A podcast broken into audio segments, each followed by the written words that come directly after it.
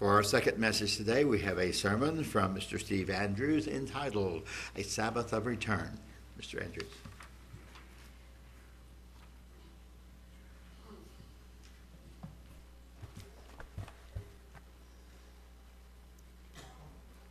Do you think that there's ever a Sabbath or a holy day that God considers insignificant? That He decides to go out on vacation and leave, you know, for a per- period of time?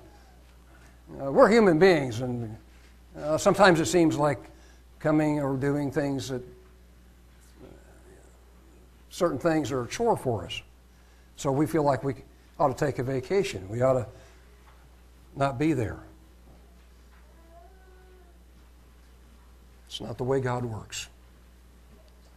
From the very beginning, from the foundation of the earth, His plan is set, and He is on call 24 7, as they used to say, 365 days of the year, right up to the end. Right up to the end. It's interesting that this Sabbath is couched in between a time of great war, a tribulation, time of uh, trouble on the earth, and a time of great reconciliation, forgiveness of sins, the covering of sins, the Day of Atonement. And when you think about it, this day must have a great deal of significance towards that end. At that time, between that time when that war, that period of time called the Feast of Trumpets, till that day of atonement, there is that interim in there. We're not sure how long that is, but there is a period of time in which God is doing something very, very important. He has set forth that there is judgment to be done, but there also is a period of time in there in which He is merciful, loving, and calling right up to the end. Because He doesn't want to see anyone not make it into His kingdom. It is interesting that this um, Shabbat, Shuvah, or however you pronounce those, I'm not, I was going to write it in Hebrew, and then I thought, well, no, I'll just put it in there as a Sabbath of return. Because that's what the, the, the, um, the Jews see this particular day. The, the word Sabbath means rest, a time of rest. It looks towards the millennium, that ultimate rest for all of mankind. It is a true time of rest.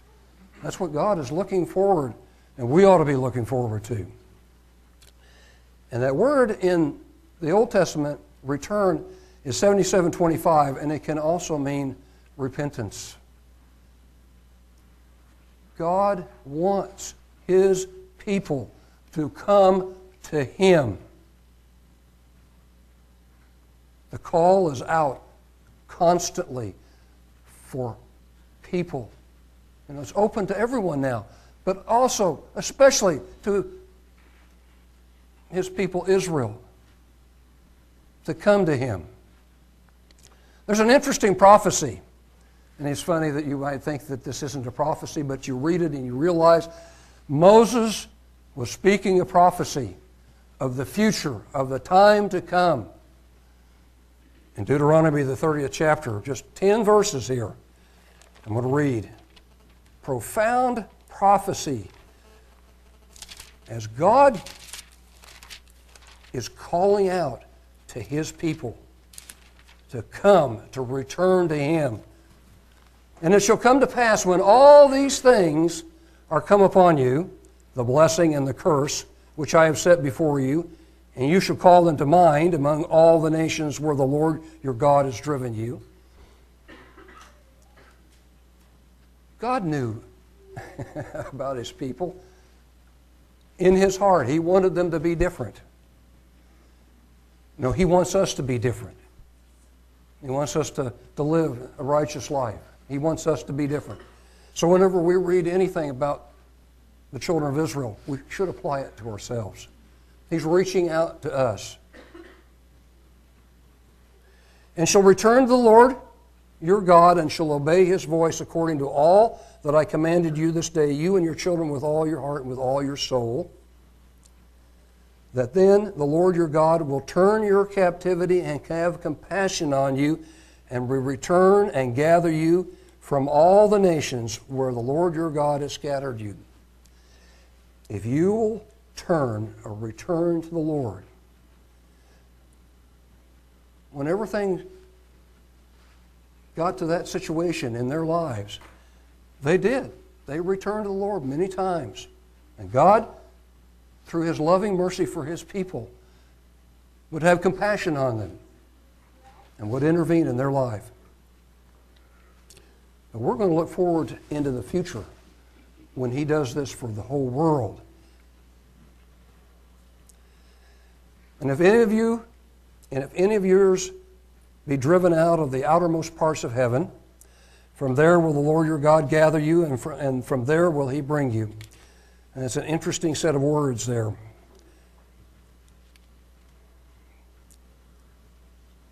Today's modern society, there very well could be somebody somewhere out in the outermost parts of the heavens.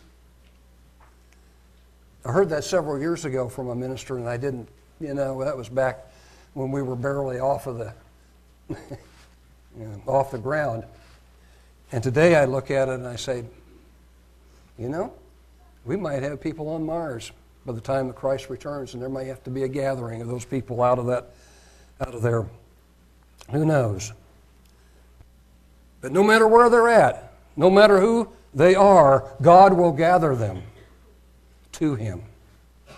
And the Lord your God will bring you into the land which your fathers possessed, and you shall possess it. And He will do good to you. He will do you good and multiply you above your fathers. And the Lord your God will circumcise your heart and the heart of your seed to love the Lord your God. Boy, this is so important. In the society that we live in today, we have stony hearts.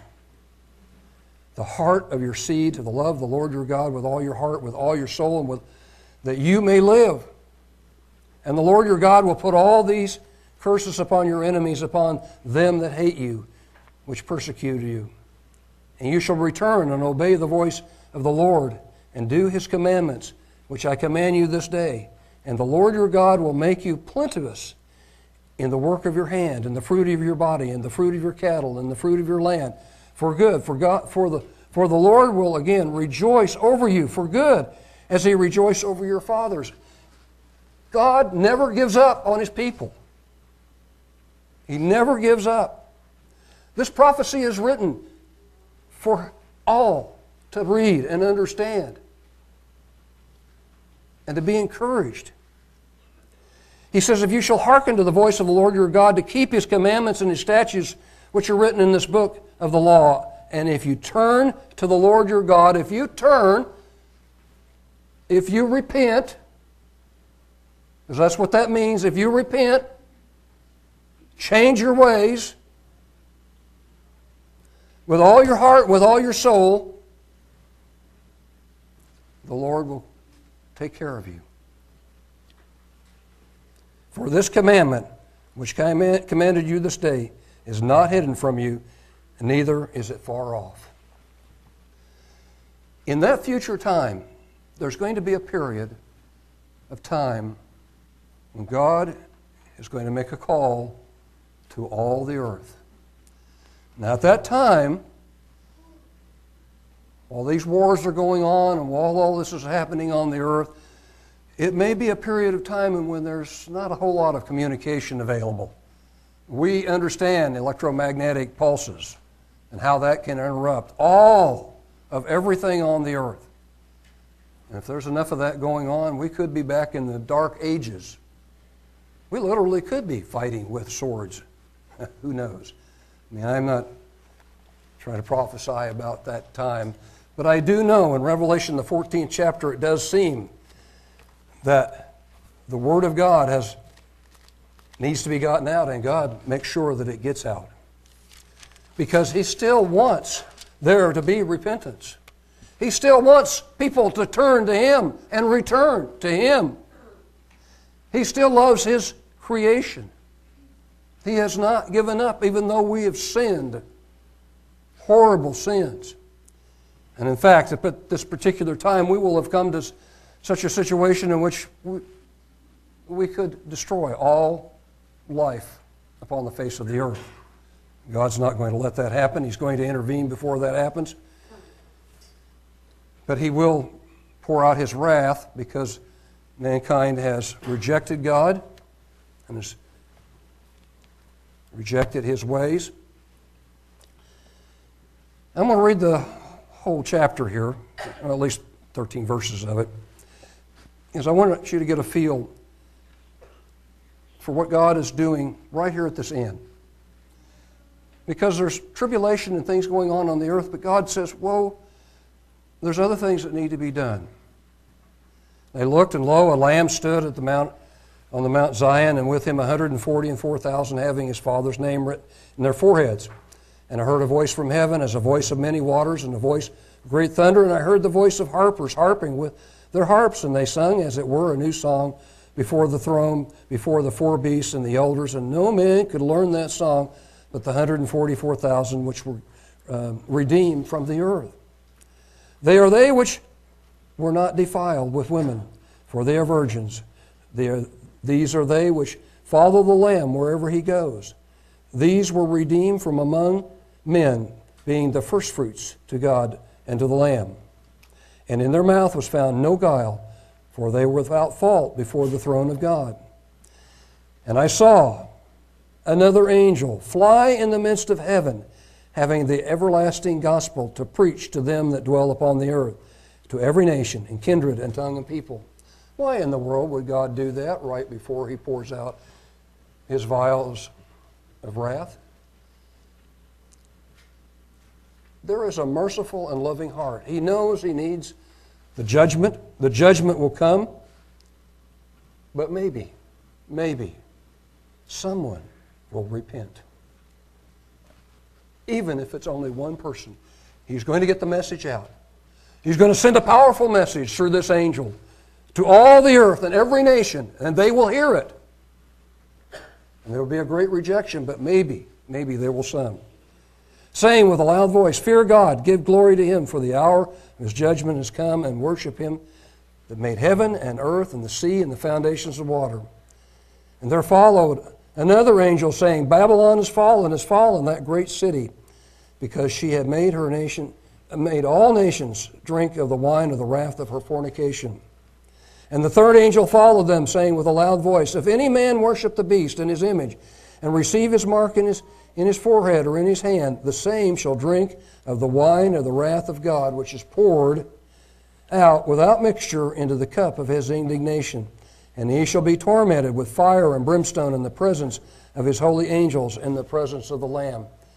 Powerful warnings, one right after another. This earth will know why these judgments are coming.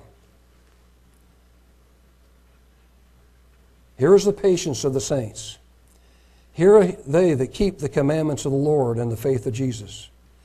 And I heard a voice from heaven saying to me, Write, blessed are the dead which die in the Lord from hereafter. Yea, says the Spirit, that they may rest from their labors, and their works do follow them. That they may rest from their labors. There is a those who will be called saints at that last minute, at that last little time, because of the calling, because of that message they will hear. Jesus had an interesting parable, which I think ties in very, very well with this, is in Matthew, the 20th chapter. And think to yourself, at that end time, right at that end, while all of those plagues and different things are coming upon the earth, would you not want to see as many in the kingdom to come to that truth, to repent, to truly find that rest?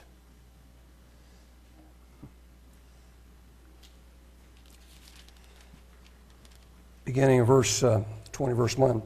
He said, For the kingdom of heaven is like to a man there's a householder which went out early in the morning to hire laborers in the vineyard. And when he had agreed with the laborers for a penny a day, he sent them into the vineyard. And he went out about the third hour and saw others standing idle in the marketplace. And he said to them, Go you also into the vineyard, and whatsoever is right I will give you. And they went their way again. He went out about the sixth hour and did likewise. In the timeline that we have in the world, when Jesus became and was sat at the right hand of the Father after the resurrection, from that time to this time, how many have been hired down through the ages? Because that's what we're talking about. God went out and He called us to labor down through the ages. He called some to labor for many, many years, to go through great tribulations and great tortures. His apostles, Jesus' disciples, I mean, they died horrible deaths. Many men down through the ages have sacrificed everything for this word.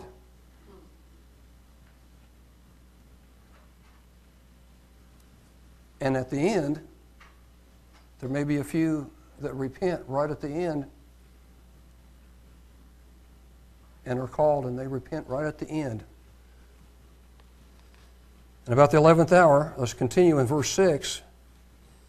About the 11th hour, he went out and he found others standing idle and says to them, Why stand you here day idle? They say to him, Because no man has hired us. He says to them, Go you also into the vineyard, and whatsoever is right that shall you receive. So when the evening was come, the Lord of the vineyard says to his servants, Call the laborers and give them their hire, beginning with the last to the first. Beginning with those last ones to the first one.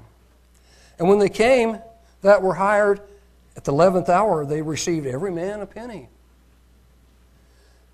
And when the first came, they supposed that they should have received more. And they likewise received every man a penny. Salvation is the same for all humanity. God holds it out. The reward may be different, but salvation is the same for all of humanity. We will all be, you know, if we heed that calling, we're going to be in the kingdom. If we repent, if we turn to God, we will receive our reward. But when the first came, they supposed that they should have received more, and they, they likewise received every man a penny. And when they had received it, they murmured against the good man of the house, saying, These have wrought but at one hour. You have made them equal to us, which have borne the burden of the heat of the day. But he answered them, he answered one of them and said, Friend, I, I do you no wrong. Did not you agree with me for a penny? Take that as yours. Go your way. I will give to this last even as to you. Is it not lawful for me to do what I will with my own? Is your eye evil because I am good? So the last shall be first and the first last. For many be called, but few chosen. It's a tremendous look at the way that we should look at the those who come into the, to the way. I know that we're, you know, some spend a long time searching out the Word of God before they come to this realization that this is the right way, that the Sabbath is the right, the holy days are right. And they spend a long time in their life, but they come. And others reject it. We know that. But some people come at, towards the end of their life And I had an experience about that. And I've shared that with some of you. And I, and I think it's very important to understand the mercy that God has. That He is not willing, especially if the person has the right heart, to let them not be in His kingdom. And I won't explain all of it, but there was a man who I didn't realize was dying from cancer. And he'd been coming to a Bible study. And he finally asked for baptism. And I, I went, I baptized, and because the man was ready. It was obvious. He was, he was ready. I mean, his, you could tell from his, from, from everything about him, he was ready for God to cleanse him, to, to, to give him the kingdom, to, to be in the kingdom. He was ready. But I didn't understand anything because he didn't say a word about what the problem was until about six months later when his children called me and told me that he was that he had passed away because the man had cancer and he was dying he was dying and he did not want to die without baptism and the laying on of hands and that hope that comes from that. One thing that I did find out from his children was that his life had been not very good. He had spent a very long time as a very, um, you know, not a, not a real bad man, but not a very good man either. He didn't treat his wife or his children. He had been divorced and all those things very well. But in the last few years, in those last few years, the man had changed, and they saw it, and they understood that change. And that's what we're talking about here. No matter how long, no matter how long, we should be joyous when someone repents and comes into this way of life. We should be so very happy at the end that there are going to be multitudes who are going to fall on their knees and they're going to say, Save me, Lord. Save me from this. Because I see what's going on. And I want to be in your kingdom. It's so very important that we understand how precious each and every soul is that comes to God.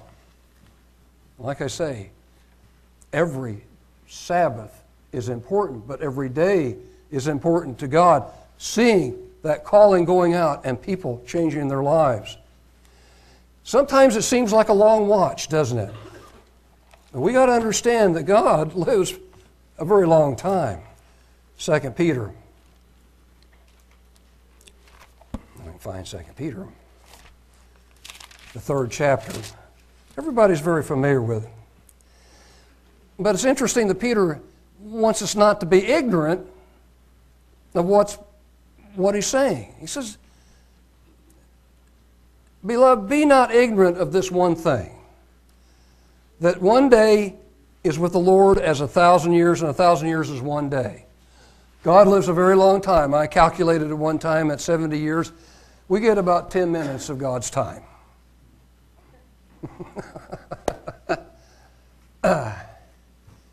So you better make the best of it if you because you only got 10 minutes.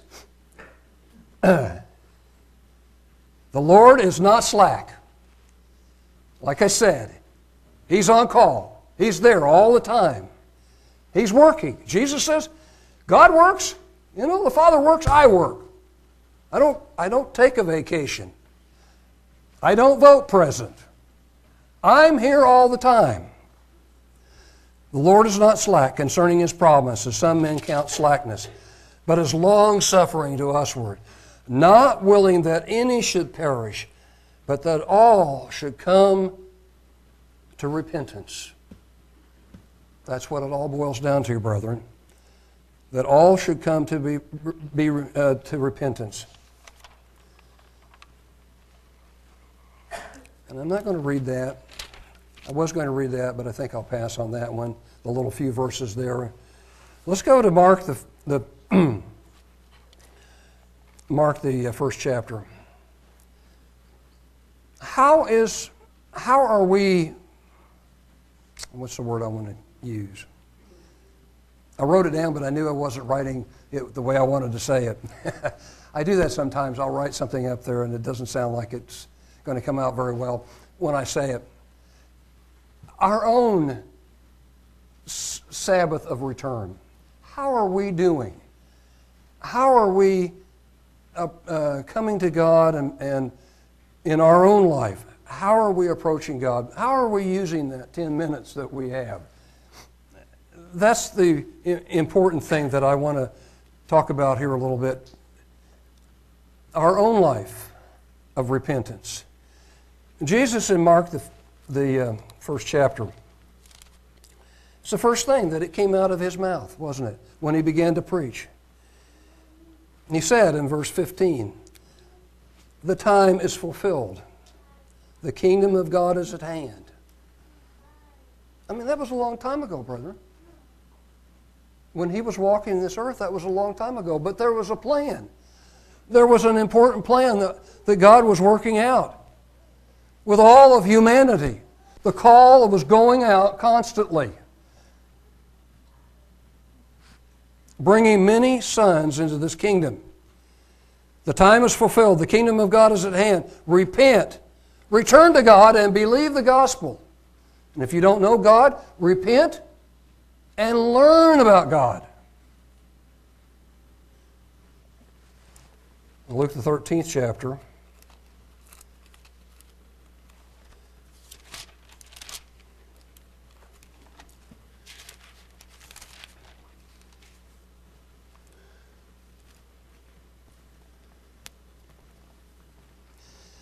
Jesus makes these interesting points.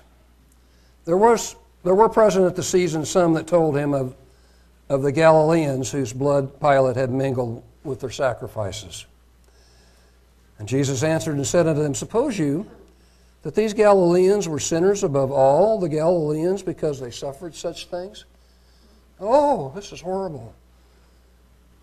And Jesus, you know, he had an answer. I tell you, nay, but except you repent, you shall all likewise perish. If someone refuses to repent, they will perish forever. That's what the Bible teaches. Or those 18 upon whom the tower of Siloam fell and slew them, think you that they were sinners above all men that dwelt in Jerusalem? I tell you, nay, but except you repent, you shall all likewise perish. I thought that was because we, we see ourselves as sons of God, and we are. But sometimes we get lost in our own ways and our own uh, things that we do, and we forget that God wants our presence. He especially wants our presence on His days, and He likes for our presence on a daily basis. He likes for us to think about Him, He likes for us to praise Him and honor Him. We are His children, and He has called us out of this world to be in His kingdom. In Romans, the first chapter, we're very familiar with Romans, the first chapter. Let's see what Paul's message is. Paul's message is quite profound. We all know this, and we some of us have uh, read it over and over again from the pulpit. But it's important in this day and age because with all the things that are going on in the world, how involved are we getting, or how much are we allowing ourselves to get involved so that we are being influenced by the things that are in the world? It is a very serious thing to get so involved in the world that it takes us away from this way. Paul saw this and wrote about it. And I remember when I was first in the church, you know, I kind of put it back in. How you do, you put these things back in the back of your mind. you put them back in your back of your mind because um, it doesn't seem to click at that time. But one of the ministers was talking about the sixth man. I don't know if any if you uh, remember the book and um, remember what the uh, the ministry was talking about, but the sixth man at that time was how many potential homosexuals there were out there. Well, we know that's different today, don't we? It seems to have blossomed a lot. And even if it hasn't blossomed a lot, they have a lot more power through the, you know, political power. It says, you read the top of it, wherefore God gave them up to be to uncleanness through the lust of their own hearts, to dishonor their own bodies between themselves. Changed the truth of God into a lie and worshiped and served the creature more than creator who is blessed forever and ever. That's 24 and 25. For this cause God gave them up to vile affections, for even their women did change the natural use of, their, of which is against nature. Likewise, also men, leaving the natural use of the woman, burn in lust one towards another, men with men, working that which is unseemly, and receiving in themselves the recompense of their error, which was meet. And even as they did not like to retain God in their knowledge, God gave them over to a reprobate mind to do those things which is not convenient. And it's interesting how even some religious people have come to, the, to their aid and said that this is all right.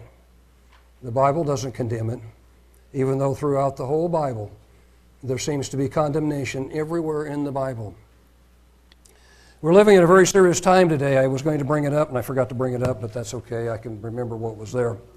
We're, we're Christians who have their own business and refuse to serve those particular people that I was just talking about can, lo- can either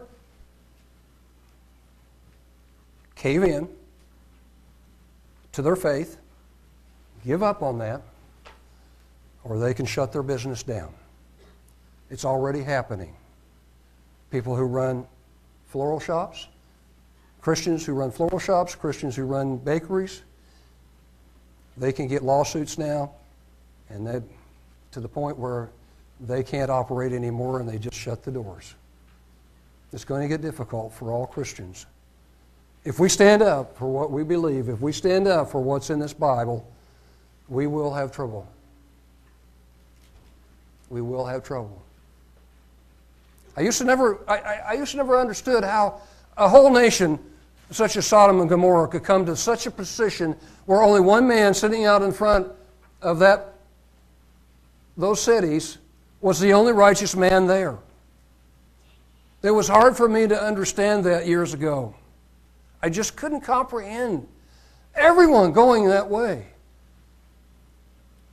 But can you see what's happening in the world? I'm not just talking about our nation, although we're kind of the last bastion that is caving into it. But the whole world, if you read the news, you realize that they're being brainwashed all over the world to accept this, except maybe in some places in the world they're still rejecting it. Russia, for instance. Interesting, a communist country like that. It's sad, isn't it? Truly is sad. And then he goes on being filled with all unrighteousness, fornication, wickedness, covetous, maliciousness, full of envy, murder, debate, deceit, malignity, whisperers, backbiters, haters of God's. Boy, you know, the atheists have become more and more vocal. Every time I read that, I say, wow, they, these guys are really vocal. I never used to think that haters of God would get so much uh, time, but they do now. Spiteful, proud, boasters, inventors of, of evil things, disobedient to parents, without understanding, covenant breakers. Brethren, when we, when we sign a covenant, we should not be covenant breakers. We should look at God and realize He is a covenant keeper. And if we are His children, we should keep covenant, and especially in marriage. And, you know, I know it's difficult sometimes, but without natural affection, implacable, unmerciful, who knowing the judgment of God, they which commit such things are worthy of death, not only do the same, but have pleasure in them that do them. Therefore, you are, in, are inexcusable, O man, whoever you are that judges. Now, you know, it's interesting, they can probably twist this a little bit, but you have to read the context. For wherein you judge another, you condemn yourself, for you that judge do the same thing. So here we understand that it's like the policeman that was just arrested. He's supposed to be upholding the same law that he was breaking.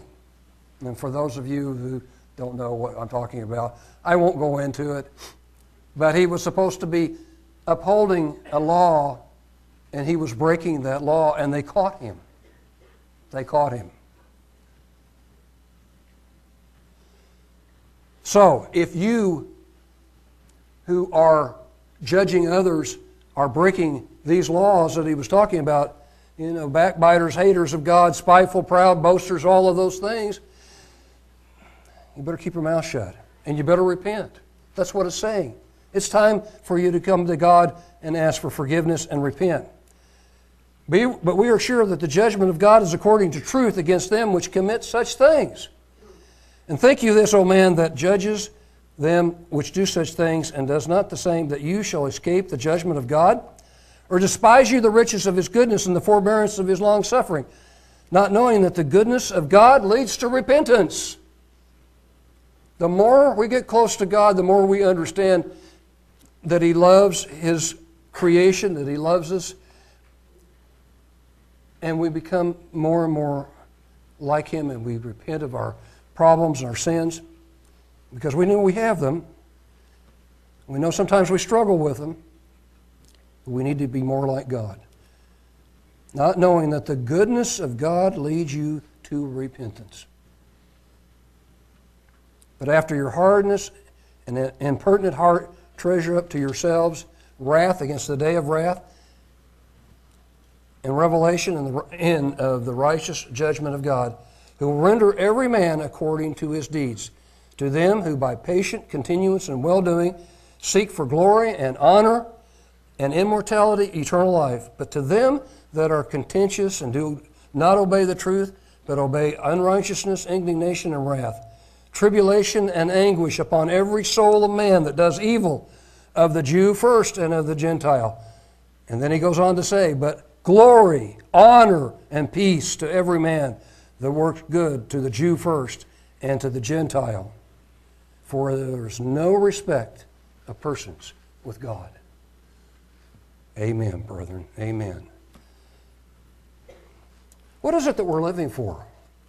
Why do we come here? Why are we listening to messages? Why do we sing songs that praise God?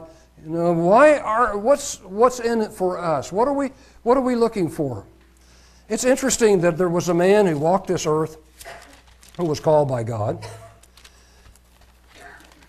And he was a very faithful and righteous man. He wasn't perfect. The Bible tells us that. But he walked the earth.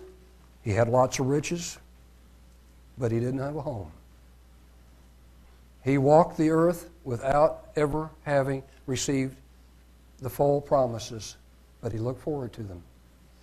He looked forward to them.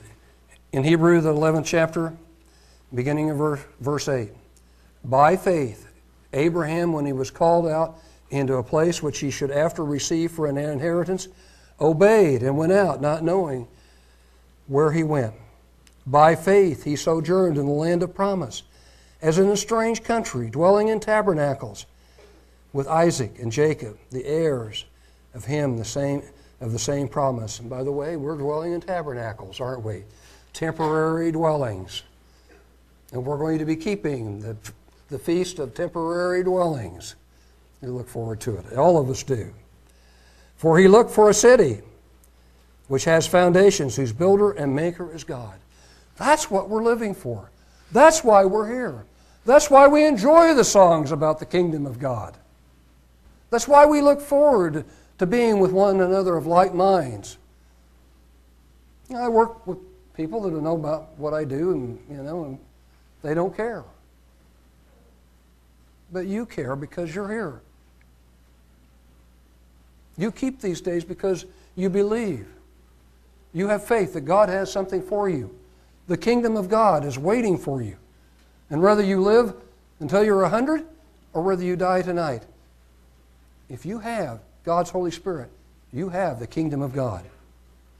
You have the promises that are in this book. Through faith, also Sarah herself received strength to conceive seed and was delivered of a child when she was past age because she judged him faithful who had promised. Therefore sprang there even as one, and him as good as dead, so many as the stars of the sky and the multitude and the sand which is by the seashore innumerable. It says, These all died in faith. They all died in faith, not having received the promises, but having seen them afar off and were persuaded of them and embraced them and confessed that they were strangers and pilgrims on this earth. We are. We walk this earth. We're physical human beings. We have no permanence. Without God, we are dead meat, eventually. Six foot under and back into the earth. But with God, we have a promise of the kingdom of God, a home on this earth that's so beautiful, it's almost indescribable. For they that say such things declare plainly that they seek a country. And truly, that they had been mindful of that country from where they had come out, they might have opportunity to have returned. But now they desire a better country, that is, a heavenly, where God is not ashamed to be called their God, for he has prepared for them a wonderful and beautiful and most spectacular and gorgeous and a few other words that probably aren't there city that we will all live in and walk in and enjoy God's presence and the Lamb and all that He has planned for us in the kingdom of God. Let us remember, brethren, God holds out for us and for all of humanity a Sabbath of return, a Sabbath of repentance. And especially at that last, that last time, that last section of time, he holds out that period of time. And when more, he wants all who can come to come to, to his, into his kingdom. He wants you and I to want as many as will come into his kingdom. He wants you and I to desire all that would come into his kingdom and be sons and daughters in that kingdom. He wants us to look forward to that day when we're there, when we have that Sabbath of rest, and when we have returned to God. And we are all together in one. I look forward to that. I hope you all look forward to it. I won't have a speaking time coming up, so I thought maybe I would share my yearly thing that I always share with those that are going to travel at the other feast sites. I thought that um, years ago, I always read that it was uh, only the Levites that did this, but then I got to thinking, no, we need to read it more often, even take it personally ourselves and realize that God does bless us. So, as we are preparing for the feast, as we're preparing for the Day of Atonement, when we fast, and we're preparing to go to the feast, remember, it's a time of, of rejoicing. It's a time for the family. It's also a time, brethren, for learning about God, learning about His kingdom, learning about the coming time when He will set up His kingdom on this earth. The Feast of Tabernacles is, is so wonderful and so encouraging for every one of us that, that attend and go there. So in, in um, Hebrew, in Numbers, the sixth chapter, in 24, he said in verse 22, The Lord spoke to Moses, saying, Speak to Aaron and to his son, saying, On this wise you shall bless the children of Israel, saying to them. Now we are the children of God. It says so in the Bible. So why shouldn't we have this blessing? He says, The Lord bless you and keep you. Well, I tell you what, I need the Lord's blessing. The Lord make his face to shine upon you and be gracious to you. The Lord lift up his countenance upon you and give you peace. Brother, we need peace in this day and age, a day and age of uh, uncertainty. We need the peace of the Lord in our hearts. and certain that we will be in the kingdom of God. And it's interesting, I never did used to read this last verse, but I, I was reading over it and I got to thinking, our, his name is on us, and they shall put my name upon the children of Israel, and I will bless them. Your name is. His name is upon you. If you have God's Holy Spirit and He calls you His Son, His name is upon you. And He looked forward to you and me being in His kingdom on that day.